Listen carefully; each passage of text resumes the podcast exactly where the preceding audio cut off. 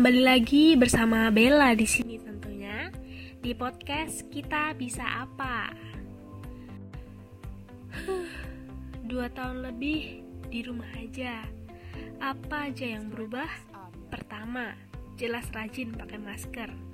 Selalu bawa hand sanitizer dan menghindari keluar rumah untuk hal yang nggak perlu. Yang kedua, jadi rajin masak Selain bisa lebih menjaga kesehatan, ternyata cara ini juga efektif bikin gak jajan sembarangan. Yang ketiga, sekolah di rumah. Bener deh, sejak 16 Maret 2020, saya nggak um, terima undangan dan kuliah di luar rumah. Bukannya sok-sokan ya, tapi memang pengen lebih menjaga diri aja. Lagian, kuliah semua bisa online kok malah lebih hemat ongkos, transport, dan jajan.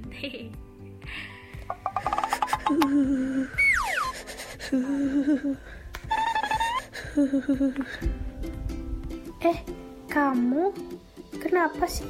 Dari tadi aku dengerin kok sepertinya ketinginan banget. Iya nih, habis kehujanan, badan meriang. Ada hari gini kehujanan badan langsung meriang Ih nggak banget deh Nih aku punya solusinya. Tolak angin sido muncul rasanya. Ah mantap. Cobain deh. Oke aku cobain ya.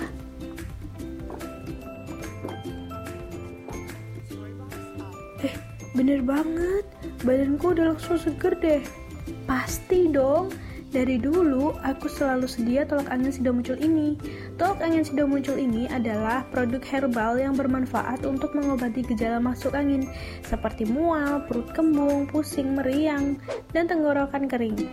Dan yang penting sudah teruji khasiatnya juga loh. Wow, belinya di mana sih? Belinya gampang, di toko atau supermarket terdekat sudah ada kok.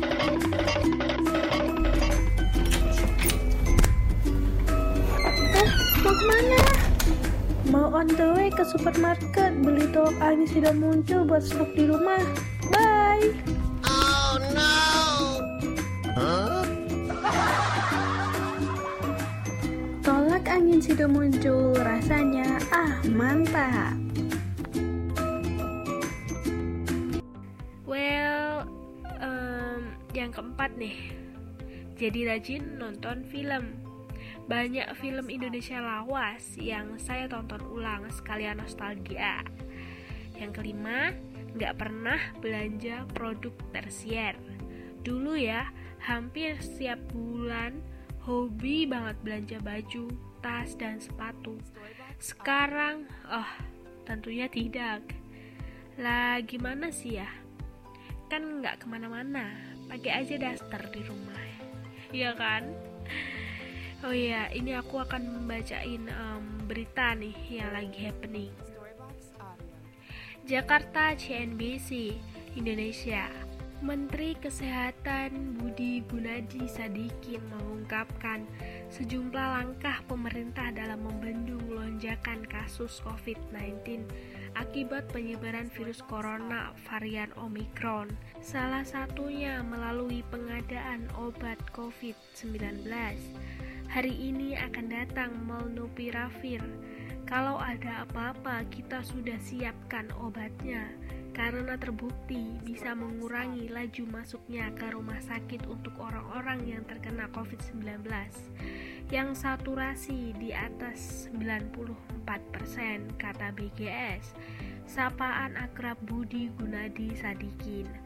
Dalam keterangan pers di kantor Presiden Jakarta Senin 3 Desember 2021, dalam kesempatan itu, dia juga mengungkapkan kalau pemerintah telah mengalokasikan tempat tidur sebanyak 400 ribu di mana 120 ribu telah didedikasikan untuk penanganan COVID-19.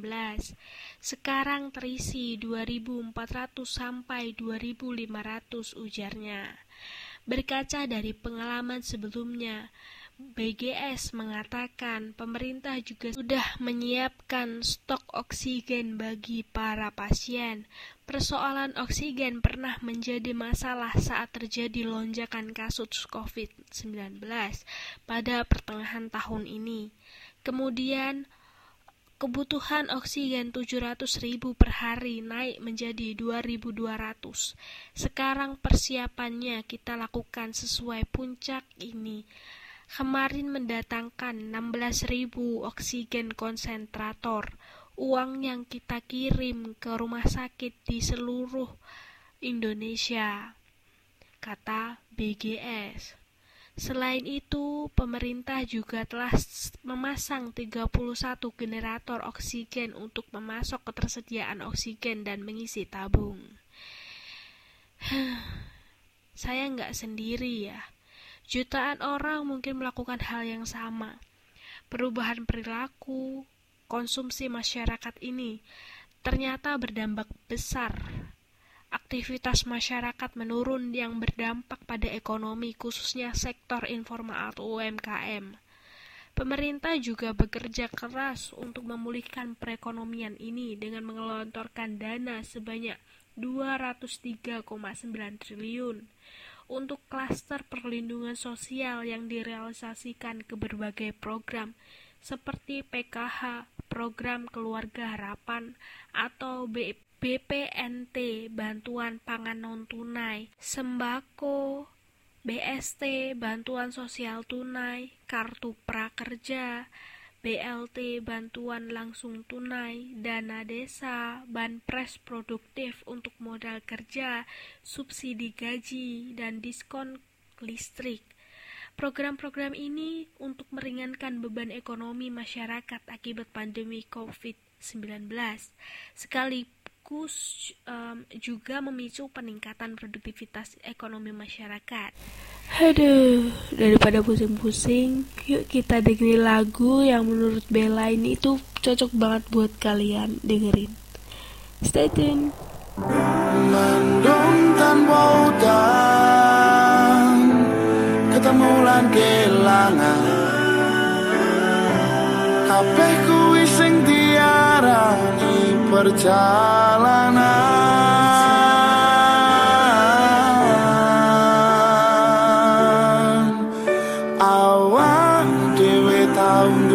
bayangan besok.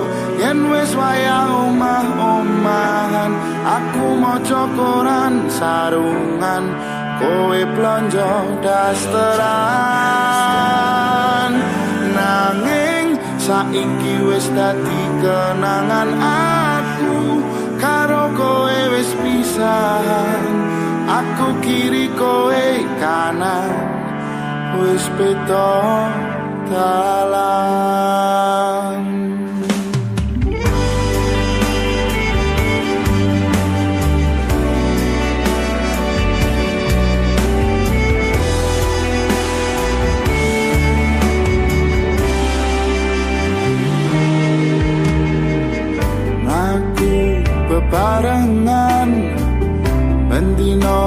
sayang-sayangan sedih lan kebahagiaan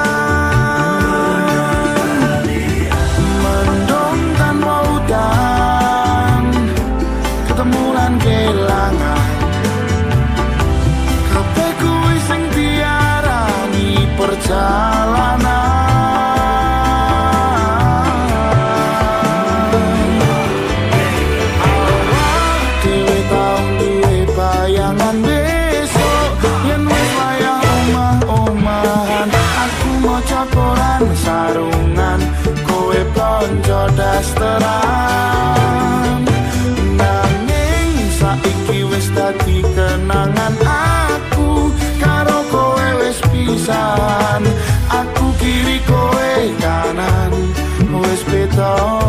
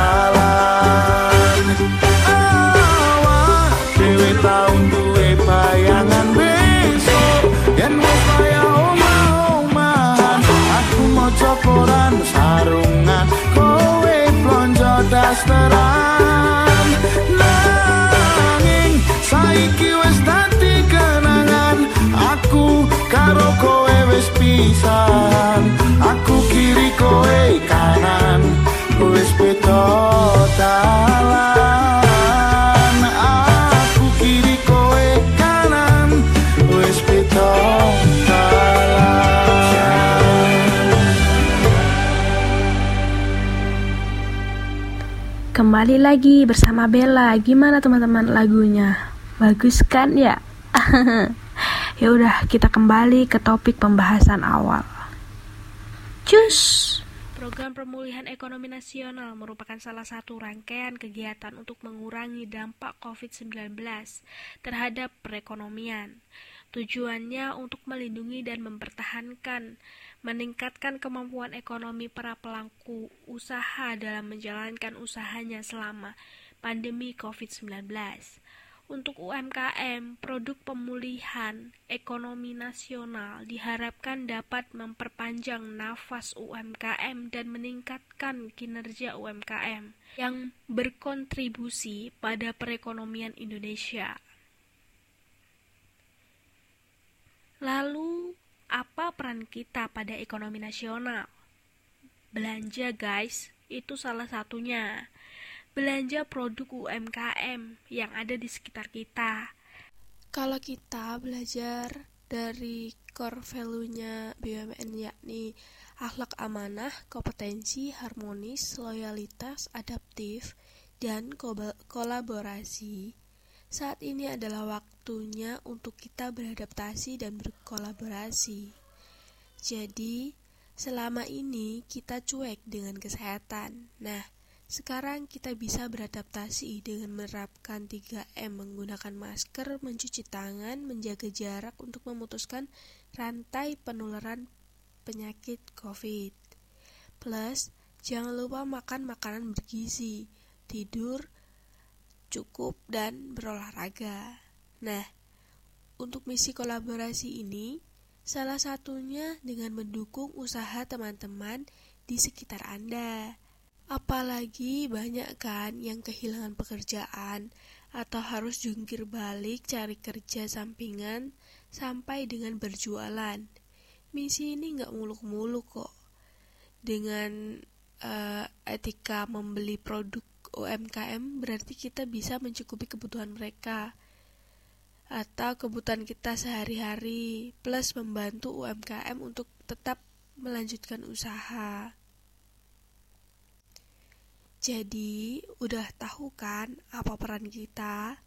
Harapannya, semboyan satu nusa, satu bangsa, dan satu bahasa yang lekat dengan Sumpah Pemuda 28 Oktober nggak cuma jadi seremonial belaka, tapi betul-betul bisa mempersatukan kita.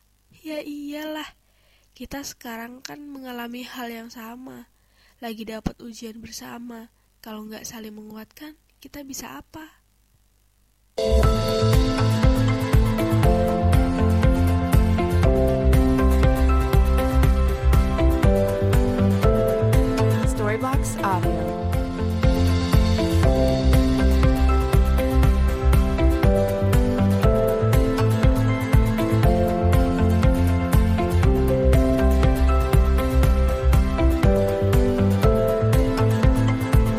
Storyblocks Audio.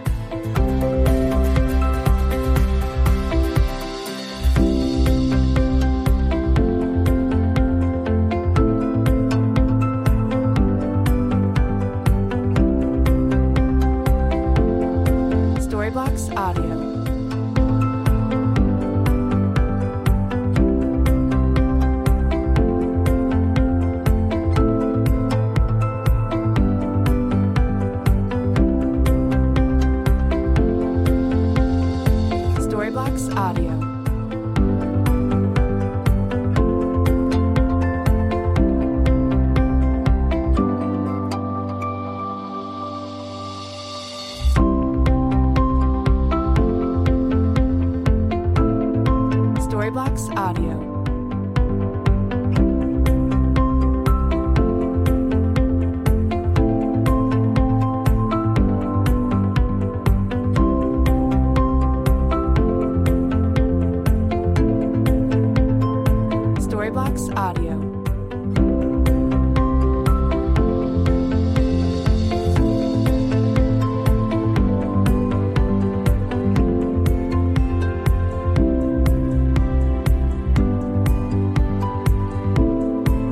Storyblocks Audio.